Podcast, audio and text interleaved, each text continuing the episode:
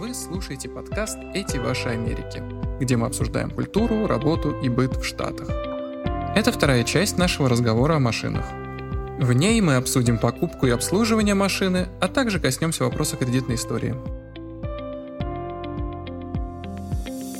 Водительское вроде обсудили, давайте мы про кредитную историю надо, наверное, думаю, упомянуть, ребят, чтобы они в курсе были, что вообще это такое и Да, так далее. отличная идея. Егор. Кто про нее будет говорить? Ну, ты, ты- хочешь, чтобы я ты- сказал про кредитную историю? Да. Кредитная история, по сути дела, показывает, насколько тебе можно доверять. То есть, насколько ты хорошо платишь по своим кредитным карточкам, э, что ты как бы, что ты человек, которому можно доверять, можно дать кредит или можно дать лизинг на машину, что ты будешь за нее платить, а не то, что тебе дали машину и ты исчез, да, и тебя нигде не найти, машину не забрать и, все как бы, и, и платежи исчезли. А, то есть те, кто сюда приезжает, у них э, кредитная история стартует, наверное, где-то с 650-670 а, баллов, что довольно-таки среднее, ну и мало того, она пустая. Соответственно, машину лучше дать себе время, то есть э, завести там первую кредитную карточку себе и дать себе полгода, чтобы на эту кредитную историю чуть-чуть поработать, чтобы банки увидели, что вы платите за все, за все свои кредитные карточки вовремя и как бы все окей, чтобы было проще просто взять лизинг или уже кредит на машину на саму. Я не знаю, есть ли у вас что-то еще добавить. Это вот вкратце, для чего нужна кредитная история. Есть. Я добавить хочу тоже, да. Давай. Давай. А, ну, ты говоришь правильно, но они не, не стартуют с 650, там тупо ее нет. То есть там кредит скоро, это цифрового не будет 6 месяцев вот эти. То есть на- будет написано, что у вас слишком, типа, молодая кредитная история, и ничего нету. И, по-моему, ну, чтобы, я могу ошибаться, но, по-моему, чтобы машину нормально одобрить, надо больше 680, чтобы она была.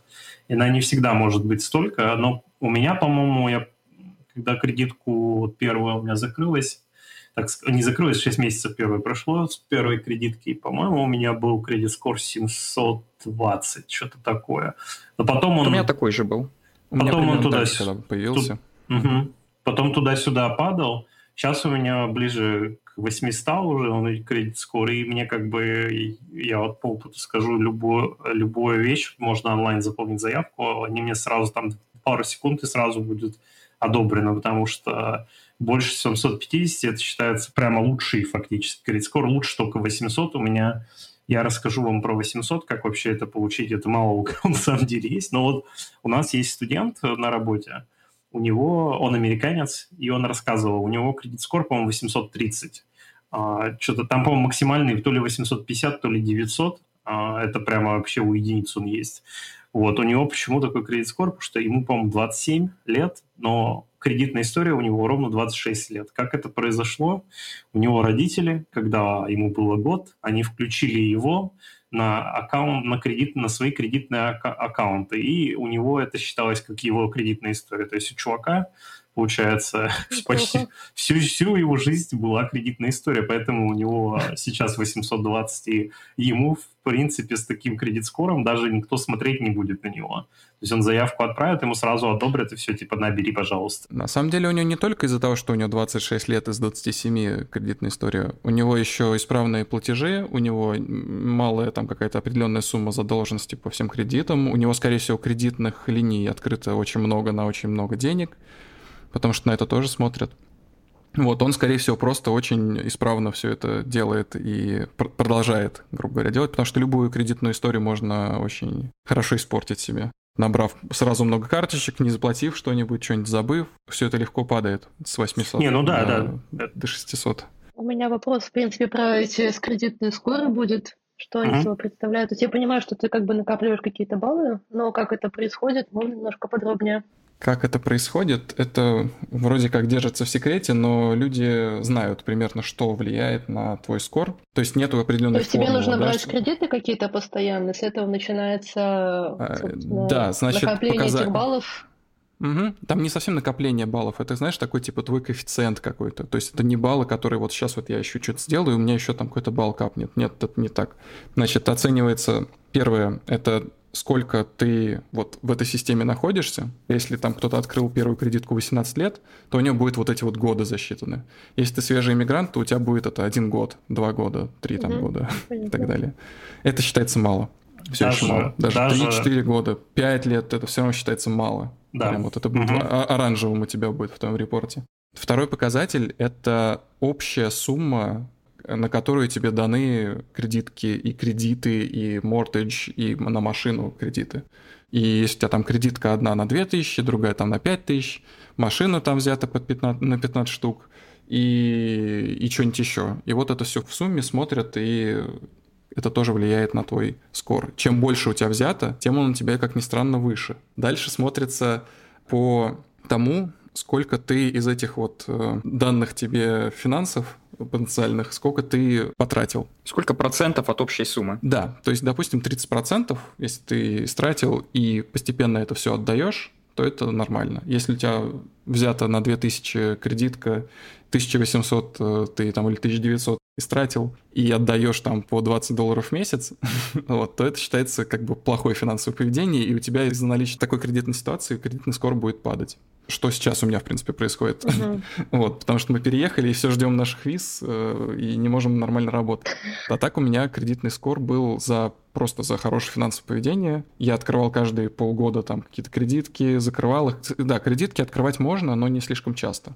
В принципе, каждые полгода можно открывать, что-то можно закрывать но важно сохранять первую свою кредитку, потому что она будет засчитываться как длинная кредитная mm-hmm. линия который тоже повышает. Угу, я поняла. Еще очень важный момент, а то сейчас все подумают, что мы здесь в кредит живем. На самом деле это не так. То, что для людей, да. я думаю, во, во всех постсоветских странах, что я взял кредит и еще должен там сверху 20% отдать. Мы проценты не платим за них.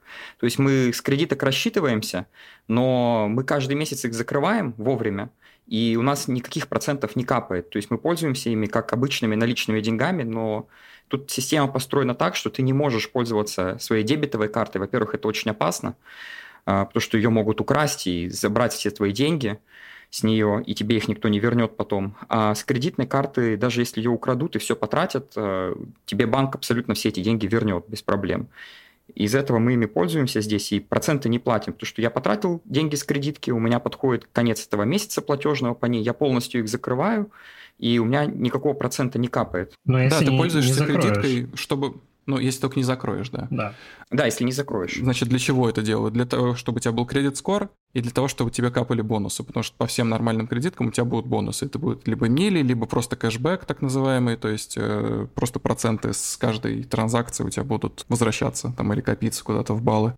Это главным образом делается для этого. А так, в принципе, да, ты 200 баксов с нее потратил, 200 баксов сразу погасил. У меня было так, что я гасил кредитки практически сразу каждую неделю. Но это, в принципе, не нужно, можно каждый месяц гасить. Причем главное следить. Зависит от кредиток еще, кстати. Когда вы открываете кредитку, часто они вам дают там год без процентов, допустим. У меня была кредитка, на которой было 18 месяцев без процентов. То есть такие кредитки как раз-таки удобно открывать. Вот если вы в ситуации, когда вам надо переезжать, и вы точно знаете, что вы потратите денег, но не сможете сразу ее закрыть. Чтобы не платить проценты, вы можете открыть такую кредитку, в которой нет процентов там первый год, и просто в течение года ее закрыть, и все. Да, и ничего не заплатите. Но очень хорошо перед открытием этой кредитки иметь побольше кредит скор, чтобы тебе побольше сумма там была, потому что там 500 баксов кредитка тебе не сыграет роли, ну, а да. если там на 15 штук откроют, то вот это хорошо, да. То есть ты можешь, грубо говоря, просто пользоваться этими деньгами и потом потихонечку это все отдать в течение вот этого грейс-периода, или как он там называется. Да, но и не рассчитывайте, что будет а, большой лимит у вас на кредитке, если у вас нету кредит-скора вообще. Там... Да, первые кредитки это будет 500, это вам повезло, вот, они потом будут повышать. В течение первого года можно до 1000 до 2000 повысить. И единственный способ увеличить свой, свою как бы общую кредитную линию, это открыть еще кредитку. Да. Но не слишком быстро.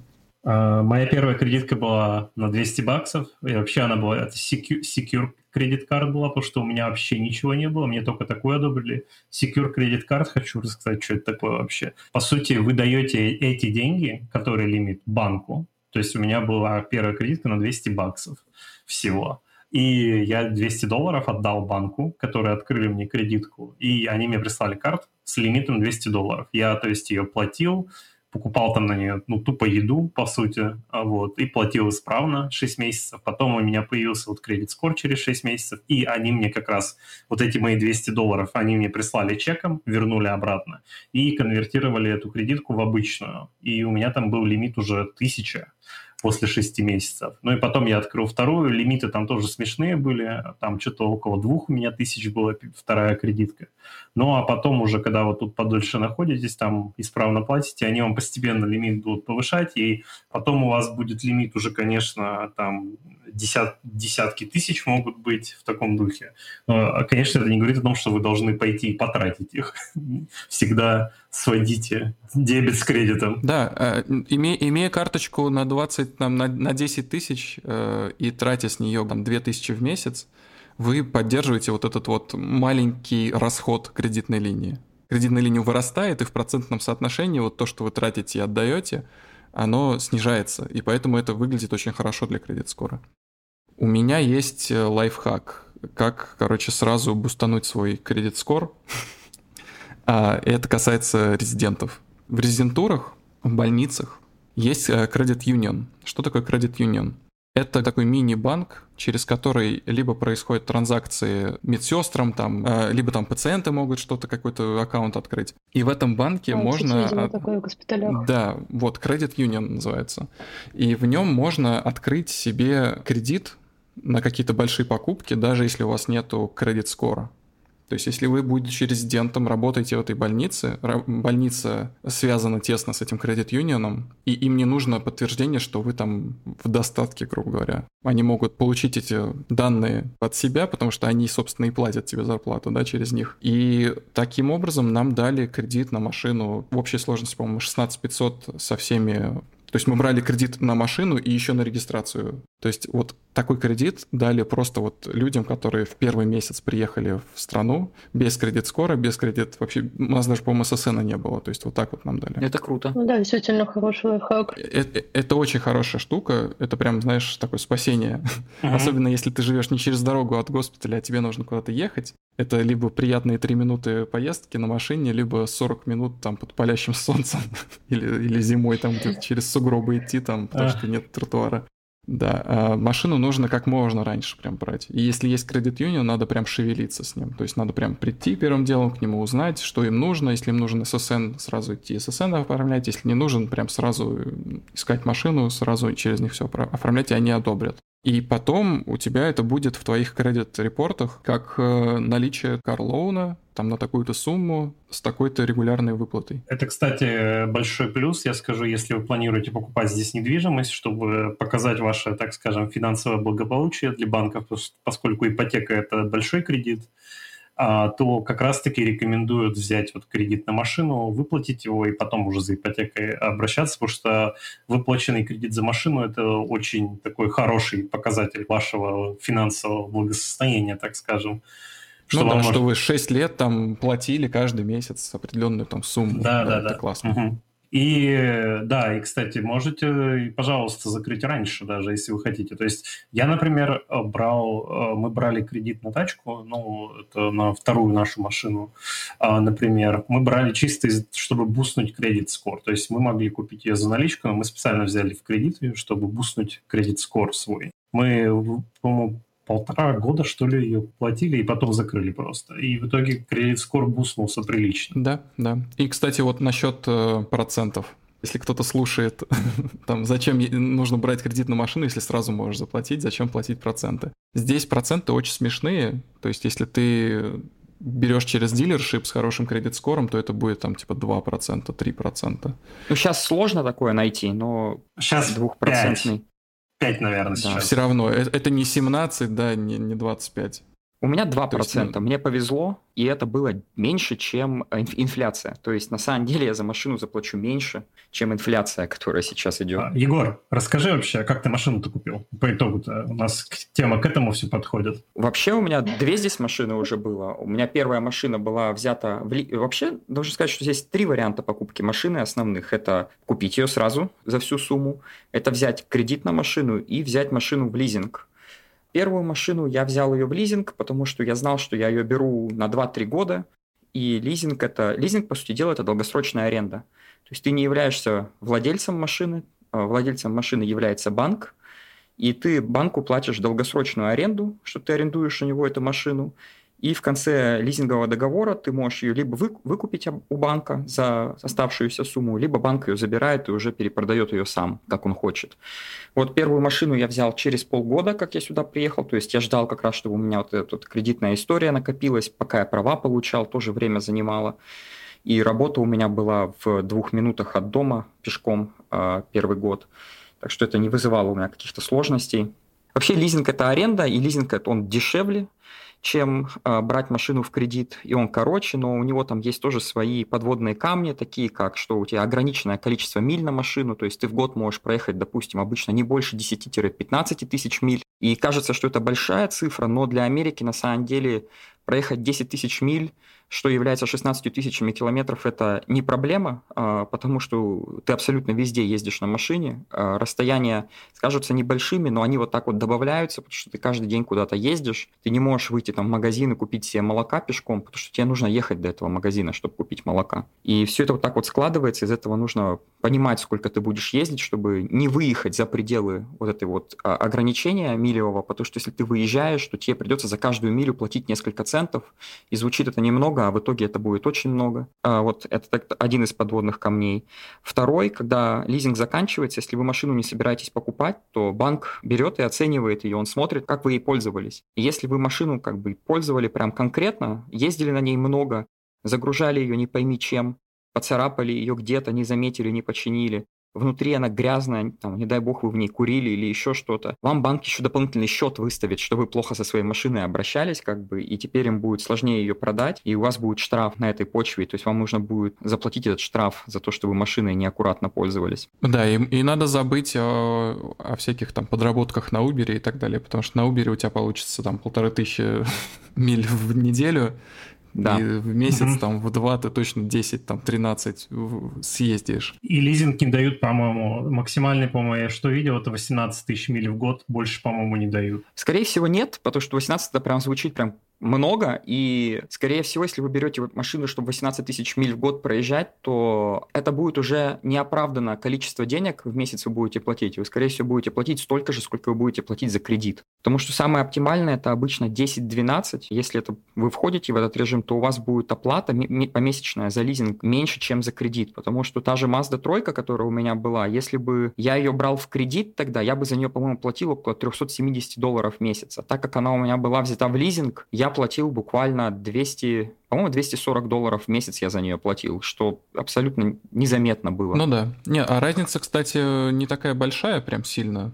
Мы, по-моему, 310 в месяц платим. Это с кредитом, то есть без лизинга. Да, но у меня машина полная стоимость, у вас вы ее за там около 16 тысяч взяли, а у меня она была новая с салона, ее полная цена была около, по-моему, 23 тысяч долларов. Угу.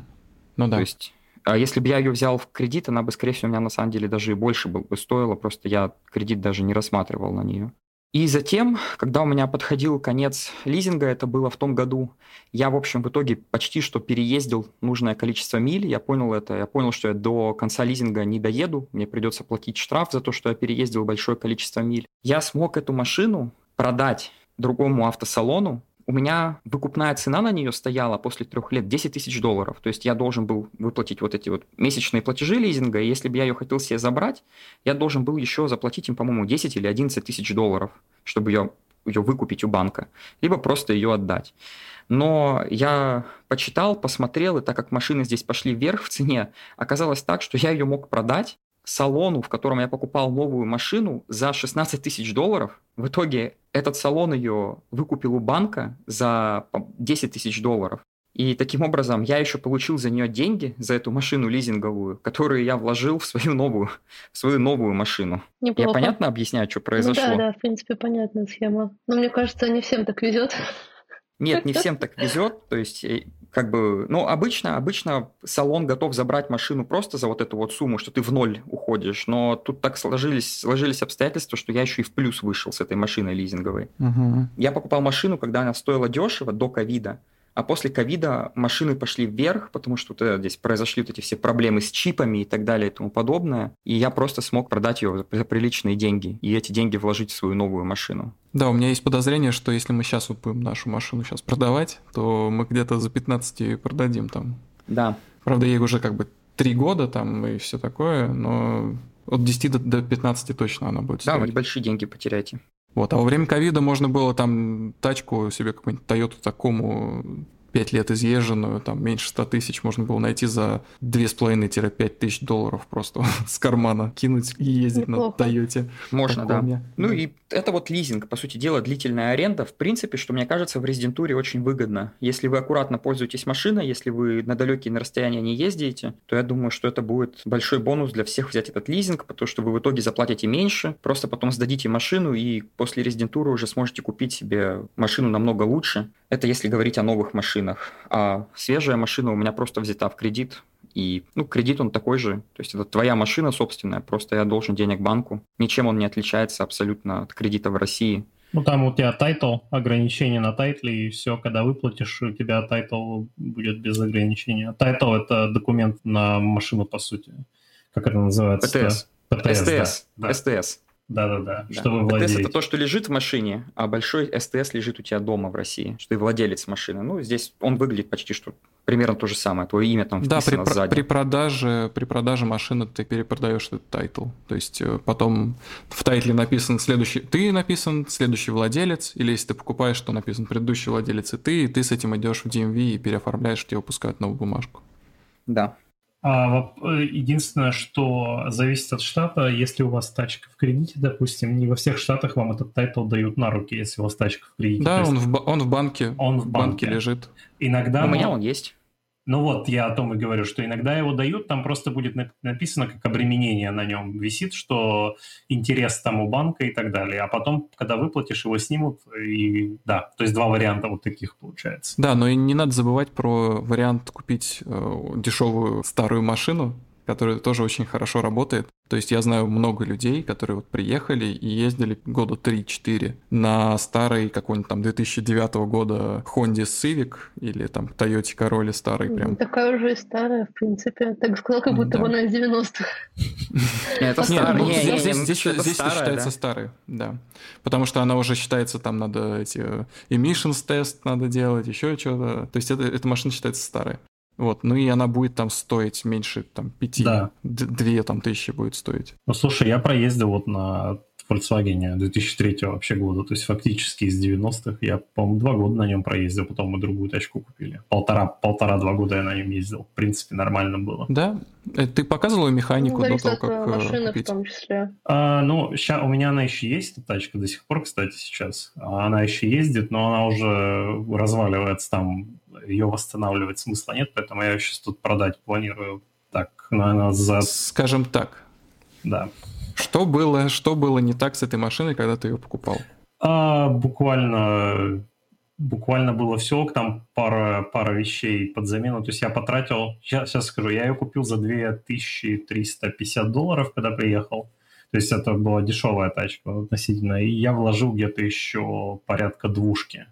То есть там колеса поменять по двигателю, я уже не помню, сейчас не вспомню что, но по двигателю там надо было, там масло у нее бежало, и шрус я менял на ней. А, один он там хрустеть начал. И, в принципе, все. Больше я, по-моему, особо ничего не делал. Мне уже плохо, если честно. Да. Да. Ну, Да, есть люди делятся на два, да, тем, те, которым надо новую машину просто взять в лизинг и забыть вообще, да, о том, что там надо что-то чинить. Хотя тоже от машины зависит. Я знаю историю, где чувак взял в лизинг Audi, и оно у него просто сразу сходу начала жрать масло. И все время жрала. Он постоянно просто подливал бесконечно. Ну, такие, такие истории тоже бывают. Просто, да, моя, моя, моя философия очень простая. Если есть возможность взять новую машину, нужно взять новую, потому что самое стрёмное – это когда ты работаешь 6 дней в неделю, а машина у тебя сломалась, и ты ничего не можешь с этим сделать. У тебя нет никого, кто тебе может помочь в этом городе, и тебе просто нужно находить время, как-то ее починить и ездить, и пытаться договориться. А сколько стоит здесь ремонт машины, я, мне даже страшно упоминать. Ну и, в общем, вот это моя философия. Да, у меня, кстати, был вопрос насчет этого, сколько стоит обслуживание вообще автомобиля в целом, ремонт и так далее. Ну, пусть примерно какие суммы. дорого. Я так скажу. Дорого. да. Масло, то есть в новой машине тебе менять особо ничего не надо. У меня Honda на 7 человек, то есть мне в ней масло менять стоит э, 59 долларов. То есть это недорого. А Поменять масло в Мерседесе GLC, который размером примерно с Toyota RAV4. Угу. Так вот, mm-hmm. в ней поменять масло стоит 300 долларов. Разница существенная между моей новой Хондой и Мерседесом, который довольно-таки маленький, поменять масло, то есть в пять раз приблизительно. Если есть где, то ты можешь сам менять масло. То есть, можешь, но опять же... Открутил, слил, налил, все. Можно, но это опять же, это все сводится к удобству твоему жизненному. Это да, да. Есть, есть же типа сервисы, которые тебе быстро меняют там масло, uh-huh. то есть, а есть, ты можешь в дилере менять, в, дил- в дилершипе. Я езжу в сервис об- обычный. В обычный, не связанный с Хондой? Да, у меня обычный, не какой-то модный, около дома я туда приезжаю. Ага. В России есть правило, ты обязан менять в новой машине все в своем дилершипе. В Америке есть закон, который говорит, что это неправильно, что это не рыночное отношение, и ты можешь менять и чинить свою новую машину в любом дилершипе, и у тебя не слетит э, э, страх... Ну, гарантия. Не страх... Гарантия с машины, да. Угу. Я поддерживаю то, что новую тачку лучше брать, да. Либо хотя бы который 2-3 года, если был в нормальном состоянии. Я просто сейчас вам расскажу. А, тачку, которую я брал вторую, которую, я говорю, вот мы в кредит брали для кредит скоро, она тоже была не новая. И, а, в общем, она начала тоже у меня ломаться. Я вот, мы ее недавно продали и уже новую взяли тачку. Суть была в чем? Я вам, я просто тут с э, ремонтом, так скажем, знаком. Я чинил эту машину много раз. И я вам расскажу сейчас про цены, чтобы вы знали. Не, не только масло. Масло у меня стоило поменять тоже что-то там 39 долларов то есть какие-то копейки. В цену входило масло фи и фильтр масляный. То есть э, я приезжал, мне меняли масло и фильтр, мне не надо там, как в России, приехать было в некоторых там у, у какого-нибудь дяди Васи, сервис, где надо со своим фильтром и маслом приезжать было. Здесь вы приехали, вам все поменяют. В общем, а, у меня, значит, сдох на ней аккумулятор, например. А, но проблема в том, что в этой тачке аккумулятор находился за колесом и там надо было разбирать дофига, чтобы его снять. И, естественно, я сам это не, не стал менять. Ну и вот Что за тачка, тупо... Lotus? Нет, это у меня был Dodge Avenger. Там у него прямо водительское это переднее колесо со стороны водителя левое получается. Там вот надо колесо снимать, и там какие-то заглушки откручивать, и аккумулятор там внизу стоял вот около фары. В общем, грубо говоря, я заплатил 800 баксов за аккумулятор, за новый и за его установку. Это одна, а, одна трата. Потом у меня на ней, короче, сдох еще генератор. И генератор менять достаточно тоже геморройно, и генератор сам тоже стоит э, недешево. В общем, за генератор я отдал 1200. То есть, как бы, эта тачка сама по себе стоила 5000 где-то. Э, к слову, вот на данный момент. Может, даже дешевле уже. Я уже вот на нее, получается, слил 2000. Там еще я что-то по мелочи а, менял. А, всякие прокладки. И так, ну, прокладки, скажу, к слову, допустим, прокладку поменять этого... Господи, какая там прокладка-то? А, не головки, а это... Которая гаскет, head gasket. Да, да, да, да, которая выше находится. Это, это, это прокладка... Забыла, как на русском. Она стоила недорого, что-то там 210 долларов, типа того, вместе с самой прокладкой. Но я когда естественно, разговаривал с русскими ребятами, они сказали, что это грабеж, и это очень дорого. Но я потом, я потом им напомнил, что, извините, ребят, тут механики-то деньги зарабатывают нормальные и живут нормально. Mm-hmm. Вот. Э, тут, тут на самом деле, да, я хотел сказать, что здесь э, больше вы платите не за сами вот эти запчасти, а за работу человека именно, поскольку работа механика стоит дорого. Если у вас там, извините, целый день с машиной надо возиться, то и цена там у них э, примерно вот у нас тут 100 долларов в час почти это стоит у них работа механика самого. Угу. Ну и, соответственно... Поэтому, если нужно поменять воздушный фильтр э, салона, который там в бардачке вот эта вот да. заглушечка, это будет стоить 100 баксов. Угу. Хотя я никому не советую это делать вообще нигде в каких-то салонах. Если вам предлагают поменять воздушный фильтр салона, то сами просто берете, заходите да. на Amazon, заказываете эту штуку, и меняется это ровно там секунд 5. То есть просто бардачок вытаскивается, вытаскивается эта штука, вставляется, вставляется обратно бардачок. Все. Все правильно. А, да, и, кстати, на это самое, твоя история с э, заглушками, аккумулятором и стартером или что там у тебя, генератор, Генератор. сломался навела меня на мысль о том, что я с какими вот э, механиками не общался, какие обзоры не смотрел, все говорят, не покупайте американские машины. Да-да. Просто не покупайте, потому что там вот постоянно у меня прям как флешбеки про этот head gasket, который, который почему-то все меняют. То есть я машину вообще не трогал. Я все, что на ней поменял, это было масло и тормозуха. Все, вообще ничего больше не делал. У меня был Ford Focus, первая машина в России, и я могу сказать, не берите американские машины. Я не знаю, что ломается хуже. Я не ездил на русских машинах, но они сыпятся, с них слетает абсолютно все. У меня на Ford Focus генератор – сломался в тот момент, когда я ехал на дороге. У меня, у меня также сломался генератор. Не, не поверишь, у меня точно так же он сломался. Я просто ехал, и он перестал работать. Да, да, он просто перестает работать, и все, как бы, мне повезло, я в тот момент проезжал мимо салона Ford Focus в Красноярске. И я просто, я, вы не, не поверите, я, я серьезно, я, я клянусь, у меня отключается машина, она полностью вырубается, я такой думаю, о, салон прям здесь. Я ставлю машину в нейтралку, и просто-напросто я докатываюсь, я припарковываюсь прям в салоне Ford Focus, и у меня машина останавливается, вот ноль просто буквально скорость становится, и все. Я захожу в салон, говорю, машина сломалась. Да, ты докатываешься такой до парковки, и такие, бум, останавливаешься, двери отваливаются, там фары вылазят, глушак там на пол. У меня, в принципе, почти так же было, только единственное, что я сломал, у меня сломался недалеко от салона, и я на аккумуляторе еще успел доехать до салона и ставил машину им. Но, но это примерно такая же ситуация, в принципе, была. И, да. и минус-то в том, в чем, что как бы это был рабочий день, и я не смог доехать на работу, потому что на работу другой возможности у меня, кроме как на машине, доехать нет. А, и, соответственно, я пропустил работу в этот день. И, по-моему, следующий. Зато сразу в сервисе оказался, знаешь? Ну, не надо ничего планировать. Ну да. Сразу да, не надо, не надо заказывать эвакуатор. Угу. Ну да, это, это слушай, это, при, это, из, это из приятного, да. Но в целом я хочу сказать, да, насчет американских машин все правда, но вот насчет, насчет только одного исключения, наверное, насчет пикапов. Пикапы, по-моему, все-таки американские нормальные, если вам пикап, вас пикап интересует. Это так, но пикапы обычно почему-то все боятся. Я когда приехал, у меня была идея фикс, мы хотели прям пикап, так прям пикап хочу. И в итоге, короче, подвернулся просто лучше этот Volkswagen, новый практически, практически за даром. Я, тебя, я не представляю просто тебя на пикапе, когда ты едешь в Нью-Йорк и где-нибудь паркуешься там. А, да, кстати, за парковки, если это будет Нью-Йорк, то за большие машины, причем SUV тоже считается большой машиной, тебе будет больше парковку брать за парковку. Там обычно в Нью-Йорке, если Манхэттен смотреть, то это будут парковки в валет, где ты просто оставляешь где-то машину на входе в парковку, приходит дядька, забирает твои ключи, забирает машину и куда-то на ней уезжает. Все, это вот, вот так. И если у тебя машина большая, то за это стоит дороже. Притом дядька не всегда лицеприятный может быть. Плохо говорящий по-английски. Да который спрашивает, во сколько за машиной придешь там. Ты знаешь, почему он это спрашивает?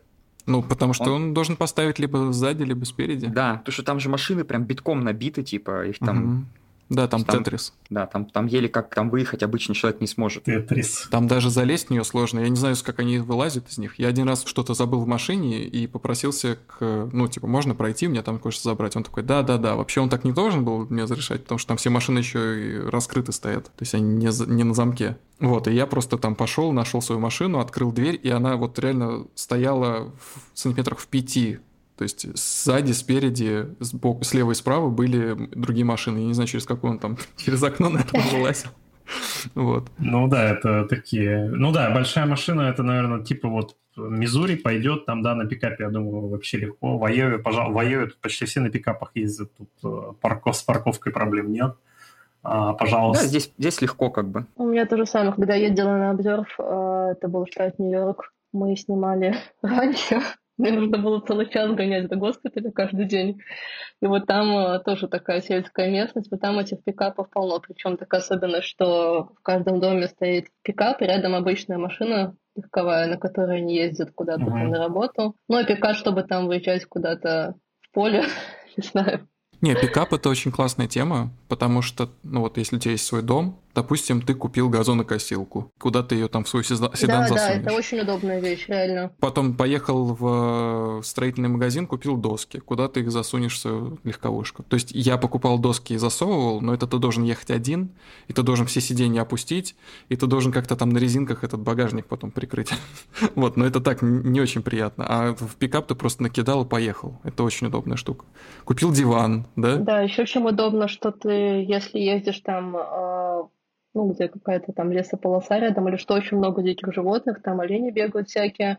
И вот я знаю реальный кейс, я с одной резиденткой общалась, она рассказывала, как они ночью ехали с сестрой в Нью-Йорк, и на пикапе они ехали, и, короче, ехали в огромного оленя, и им реально повезло, что они были на пикапе, то есть э, он даже не остановился при этом, то есть он просто снес этого огромного оленя, они просто поехали дальше отделались легким испугом. Я думал, история закончится тем, что... Что они его забрали? Очень хорошо, да-да-да, очень хорошо, когда оленя сбиваешь, что он вот и раз в багажник кинул и поехал, да.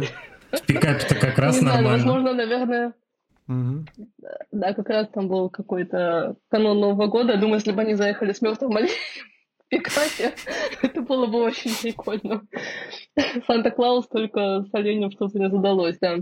Но, в общем, суть в том, что я считаю, это был реально ключевой момент, что они были на пикапе, потому что если бы они были на легковой машине, скорее всего, я бы уже не услышала эту историю по понятным причинам. Мы знаем, насколько опасно въехать на скорости в оленя, такого взрослого. То есть, да. э, на самом деле, это довольно страшно, и пикап в этой ситуации реально может спасти. Да. Ежегодно 500 человек примерно погибает на дорогах, потому что врезаешься в оленя, что дальше происходит. Либо он в салон залетает, либо вы там съезжаете с дороги. Либо ты его пытаешься объехать. Да, либо ты пытаешься его объехать и так далее. Переворачиваешься. В общем, около 500 человек в год помирает от, от этого. Да, и при путешествии, там, если ты э, в гости к кому-то ездил, такой вот area, где оленей много. Где живу я. Ну, не-не-не, у тебя, кстати, там я не знаю, сколько оленей. Я просто ездил в гости в upstate Нью-Йорк, и там, там прям олени, олени, олени, олени. Ты прям едешь, они прям повсюду эти олени. Вот, и там нормально такой, знаешь, как типа ни пуха, ни пера от э, хозяина дома, когда он тебя провожает, типа, типа watch for the deer. Типа, едь аккуратно, смотри по сторонам, там олени ходят, да? А, у нас больше еноты здесь э, постоянно сбивают. Они ночью, когда темно, они начинают перебегать дороги, причем совершенно как сумасшедшие и постоянно под машины э, падают. В принципе, если вы на пикапе едете, пикап достаточно высокий, ну, особо ничего с пикапом не будет. Но на легковушке я видел, можно там и бампер разбить об этого енота и так далее. Ну и зверушку жалко в конце концов. У нас, кстати, 1,4 миллиона оленей на 3 миллиона людей. Вот столько у, вас, у вас в Мизури? В штате, да, у нас в штате, у нас так их много. Но у нас каждый год около, вот я вот смотрю статистику, 300, 300 тысяч как бы на еду охотники берут. Даже у меня в морозилке сколько у меня сейчас? По-моему, у меня 3 килограмма лежит оленина. Именно вот этой вот дикая оленина. Я выезжаю. Пожалуйста. Шашлык сделаем. Все. Пожалуйста. Не, у меня эти, у меня э, фарш на бургеры. Ну, не А вяленая есть? Блин. Очень вяленая классно. будет сейчас сезон начнется, сейчас вот еще немножко буквально начнется сезон и будет вяленая. Отлично. Ну, в принципе, а, мы от темы уже отошли с вами. Я думаю, на этом мы про машины-то, наверное, можем закончить. Какой-то нам, я не знаю, надо саммари какой-то сделать. А поскольку Даша интересовалась, из всех слушала, я думаю, Даша может нам саммари сделать. Как считаешь? Ох, саммари по всему сказанному, это, конечно, будет непросто. Ну, а что мы обсудили? Мы обсудили, как получать водительское удостоверение в той ситуации, если ты вообще раньше не водил машину, и как его получать, если у тебя уже был какой-то водительский стаж и получено удостоверение, допустим, в России или где-то в другой стране. А вообще, как происходит процедура сдачи экзамена, что он собой представляет. Затронули тот факт, что водительское удостоверение очень удобно документ, который всегда можно с собой носить, использовать вместо паспорта абсолютно везде. Также мы э, затронули тему кредитов, кредитного скора, как его можно вообще получить, на что он влияет, почему это очень важная вещь. Затронули тему покупки автомобиля, специальные лайфхаки для медицинских резидентов, как лучше купить машину, не имея кредитного скора у себя за спиной, что называется. А далее Егор рассказал нам про покупку автомобиля в лизинг, упомянул о том, как он смог продать в итоге машину салону, еще заработать на этом. Ну что, ну в конце мы, собственно говоря, а еще мы, наверное, стоит отметить, что мы немножко коснулись темы вождения вообще в США, рассмотрели ситуацию, что делать, если попал в ДТП, а какие есть нюансы по вождению, правила, знаки и так далее. Ну и в конце, собственно говоря, обсудили какие машины лучше не покупать, сколько стоит обслуживание автомобиля, ну и закончили дикими животными на дорогах США. И пикапами. Пикапами. И пикапами, да, что пикап — это тема. Все, все берем пикап. Да, пикап — это must-have. А, спасибо большое, ребята, за такой исчерпывающий диалог, беседу. Очень много информации, как всегда. Оставляйте, пожалуйста, комментарии и темы, которые вам интересны. Задавайте вопросы. Да, мы ответим. Лайки, репосты приветствуются. Да, мы на них ответим, мы можем и темы разобрать, если люди хотят что-то другое еще слушать или услышать что-то еще. Да, если хочется что-то обсудить, то пишите в комментариях, мы это тоже учтем и обсудим в следующий угу. раз. Всем спасибо за внимание. Да, всем спасибо. Да, спасибо. Пока. До новых встреч, всем пока.